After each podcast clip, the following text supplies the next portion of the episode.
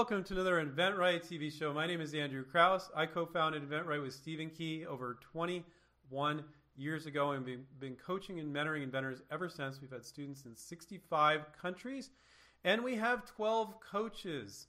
And one of those amazing coaches is Matthew Palmer. Welcome, Matthew. Thanks for having me, Andrew. So, hey, before we uh, before we got started here, you and I were talking about um, the things that people think are the hardest things aren't necessarily the hardest things. And one of the things we were discussing was people think that filing a P P A is going to be so hard. And we were talking about how really the sell sheet is harder for most people. So people struggle with different things. All students are unique. Um, why is the P P A not as hard as people think it is? Well, because, well, one, we have a, a ton of great training material uh, with our program here at InventRight. Um, and one of, one of the training tools we have is called SmartIP.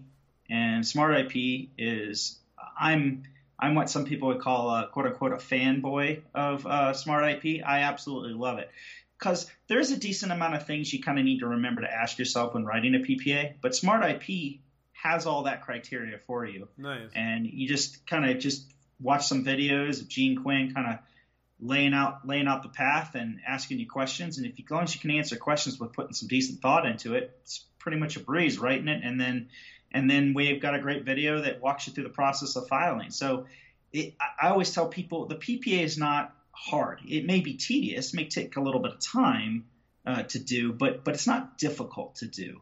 Um, right. Now, uh, now getting into sell sheets, um, I think what gets people, first of all, in general, I don't think sell sheets are hard. But in the beginning when you're learning, I think what catches people off guard is, is they think they've got it all figured out, and then they find out real quickly they don't. Um, uh, even if you've learned a lot from just various videos that you've seen and whatnot and, and everything, uh, there's a lot of little tips and tricks uh, that you get over time through experience. So why don't they have it figured out? Did they not look at similar products to kind of like just change up what somebody else is doing a little bit? Because you don't always have to recreate the wheel, right? I mean, sometimes no. The product's somewhat in the same space. You're going to use some same words. Oh, I like that picture. Yeah, my product's different, but I like that product shot. That's how they relay this type of automotive product or kitchen gadget. Is it that they haven't really looked at the other products enough and kind of copied something somewhat similar? Yeah, it, it can be that. Um, it, it, I mean, there's there's a lot of different things, right, with sell sheets, right? You've got different types of sell sheets. So that's the first thing, right? You need to True. Understand which type Let's you're going to be talk about that doing. A little bit. Talk about the different sure. types that you yeah. So, like, uh, so, like, you want me to elaborate a little bit yeah, more about you it? Yeah, you got like storyboard actual, and then you Sure, got, okay. You know, yeah, so yeah, yeah, so you got so you got standard, problem solution, and storyboard. Um, standard is pretty effective for almost almost any product because it's just it's the advertising uh, that everybody's used to already. You see it everywhere. It's all over packaging, you know, a beauty shot of a product and and some benefits to the side, and that that's standard. It's it, it's a uh, it's very It's usually just looking at the product. It's very obvious what the benefit is just by looking at it. And um, versus like problem solution, um, I tell people to go with problem solution when uh, it's very obvious uh, when you put it right next to the problem how significant the solution is.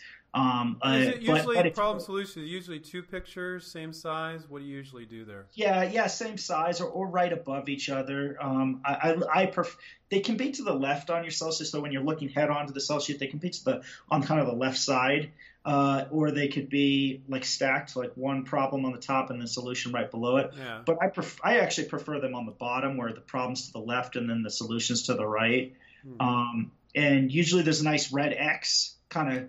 Indicating that that's that's the problem, and a nice green check mark uh, indicating it's the solution. Mm-hmm. Um, that's very effective uh, for getting people to just instantly understand, like, wow, why would I want so that? That sounds pretty this. simple. Why, on an emotional side or just a learning side, why do our students struggle with that, and how do you I guide think, them? What, what's the struggle?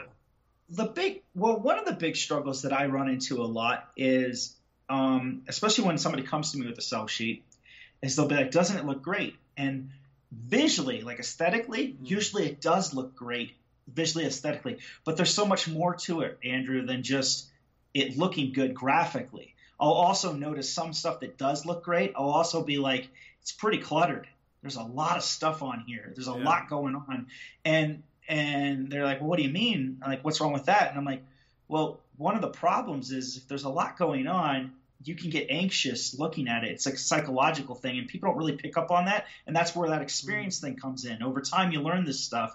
But, you know, that's the last thing you want to do is overwhelm your potential licensee and have them be like, you know what, I'm, I'm done looking at this. There's too much going on. You want them to just very quickly understand the product. I tell people, to me personally, an effective sell sheet is uh, less than five seconds you understand the product and yeah. what the benefit of it is.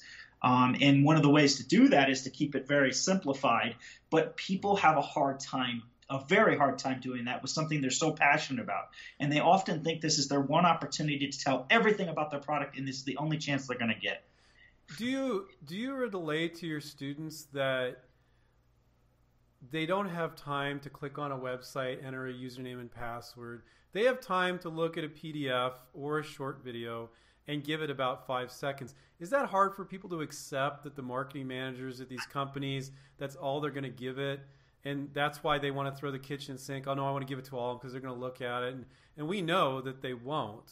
Um, so, well, I'll speak to that for a second, Andrew. I, I think a lot of a lot of my students, I, they're surprised to kind of hear that, what you just said. Like, hey, they're only going to give this like maybe a minute or something. And they're like, a minute what? Would be great. Well, yeah, if you don't get past the first five, six seconds, then you get to the minute. Otherwise, you know, you get nothing. Exactly. So I, I but they're like, well, why? Why is that? And I'm like, because they're busy people. They have multiple things going on with their position. And if, depending on the industry, uh, more than likely there is not a, an individual whose sole job is to review ideas. You know, so so that's why you have to capture their attention very quickly and very effectively. Um, so that you can get into those initial interest conversations as they come later. But if you can't, if you don't have the right material, it, it won't matter. And and that comes back to that experience thing. It, it, and that's what I think is so great about our coaches here is they've seen what works and they've seen what doesn't work. You know, and so we can guide somebody with what they have. And and a lot of times, like I said, sometimes they come to us with their with no sell sheet at all. Sometimes they come to us with a sell sheet. Uh, and quite often when they come with a sell sheet, I'll let them know, I'll be like, hey, full disclosure, this is constructive criticism. We're going to have to chop a lot off of this. But I like where you're going overall. So let's do a combination of what you're going for or, or not. And what's effective. Yeah, or, or, or not yeah, sometimes. It's sometimes it's so horrendous. It's, you just oh, got to yeah. say this is not – we just got to start over. Yeah, yeah exactly. And that and and – And sometimes that's judgment call too, right? What's going to take longer to make just do some edits on this or to just start completely over? You know, it just how, depends. How serious do you take helping your students with sell sheets? I know it's it's. I, I think it's I think it's absolutely critical um, because uh, and so I I, I I do take it very seriously. I even do like a little template with my students. I'll be like, let's just get the raw content figured out before we even do the media stuff, because you got to have the right wording, otherwise none of the pictures are going to matter. They they go hand in hand, but we got to start somewhere. Um, but I do take it very seriously, because if if you just if you don't have that effective sell sheet and effective one-line benefit statement with your sell sheet, you're not going to get in the door to go any further. So it's all like hypothetical and hopeful and everything. But if you, if you if you if you gonna half do it on this part, you're, you're gonna be in trouble. So we, I think we spend a decent amount of time just making sure that that is just right, you know, uh, before we move forward for sure. Yeah, yeah. I mean, if a if a student makes thirty phone calls and nobody's showing interest because the sell sheet sucks, like that, wow, that's a big waste of your time, right? Absolutely, very very important. And, And it's interesting you say that too. You know, once once you get into companies, I often tell students, you know, take feedback about your sell sheet specifically with a grain of salt. Hear it a couple times before you decide you're going to change it, because yeah. remember how much time and effort and thought went into making it. You know, don't let one one individual say one thing about your sell sheet and then you go, oh, now I have to change it, because guess what? You'd be changing it over and over. Well, if you, you look at it and you're like, wow, I totally missed that. That totally makes sense maybe, but you're absolutely right. If three people tell you that, then you're like, okay, there's obviously something I didn't connect with people on this. Sure, um, absolutely. one thing that I always say to inventors is you want that sell sheet not to be for the company, but for their customers. Customer, so you want yeah. them to be very reactive, look out and go, oh, if my customer saw this, I would want it. You know, yes. I, I they would want it. And sure. um, that, that, you know, not, oh, we're going to make a million dollars. Oh, if we only get two percent of the market. Or, oh, oh like yeah. giving them industry statistics and stuff. Well, do you want and to telling them, yeah, like your logistics are going to be easier if you get my product. Like, it's such speculation, and they they're quite often the potential licensees like, how would you know? You know, like yeah. how how and it and that's another thing. I sometimes I notice that's it's interesting you say that. So like sometimes I notice some of the key benefits that my students will come up with. It's almost like they're inviting somebody to challenge it, and I'm like, oh. you don't want those types of, you don't want those type yeah, of benefits. Yeah. You know, you want you want benefits that are very agreeable mm-hmm. and and help people to see the benefit of it all, but not things that invite challenges. Yeah, you want to think two steps ahead. Like if I saw this movie my first time, I'd have this thought: oh, but it's addressed right down here, or it's addressed with the picture, or it's addressed whatever. And so you want to kind of think ahead. What are their concerns? What are their criticisms? And like address them quite often. Maybe maybe some of them not, but the major ones that would sure. prevent them from showing interest. Sure. Yeah. yeah. So yeah, there are, there are some benefits. Like for instance, like when you're looking at a product, sometimes you might think to yourself, if I don't say this though, they may assume this. So right. that so you need to. And that's a kind of a special benefit that sometimes that's can be challenging. You were talking about the challenge of this. That can be challenging for some people to, to address that without being overly obvious they're addressing right. it. You want to paint the picture that it's a benefit when you're addressing it, and that's where your coach can really come in and help you with that stuff too. And sometimes that would be integrated in the sell sheet, and sometimes you maybe put a sentence or two in the email that you're submitting along with the sell sheet Absolutely. to address it. You know, you might have seen this type of product before, but this is different because of this, and it might just intrigue them yep. to take a closer look anyway. But doing a preemptive yeah. strike on something that may get you a no as opposed to interesting um, is a good thing. But you can get ridiculous with it too. Uh, sure. Just on the critical stuff, I think. Sure. Absolutely. Yeah. So, um, and and you know, one-line benefit statements go hand in hand with uh, sell sheets, and those are. Those are very important. You know, I, somebody asked me, how, how important is, is this really?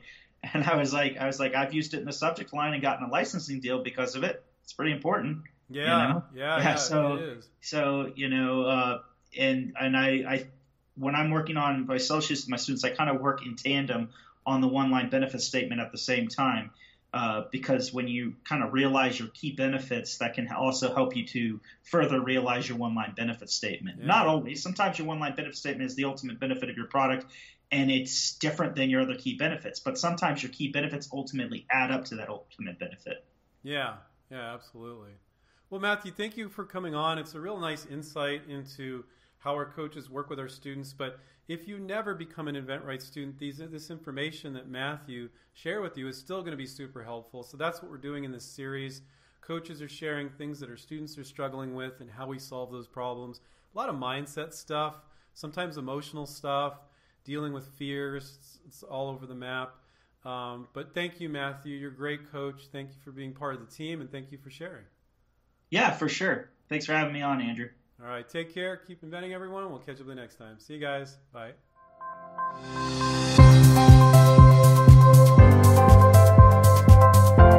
There's a great idea in each of us. But it's truly magical to see it come to life. Sharing your creativity with the world has never been easier.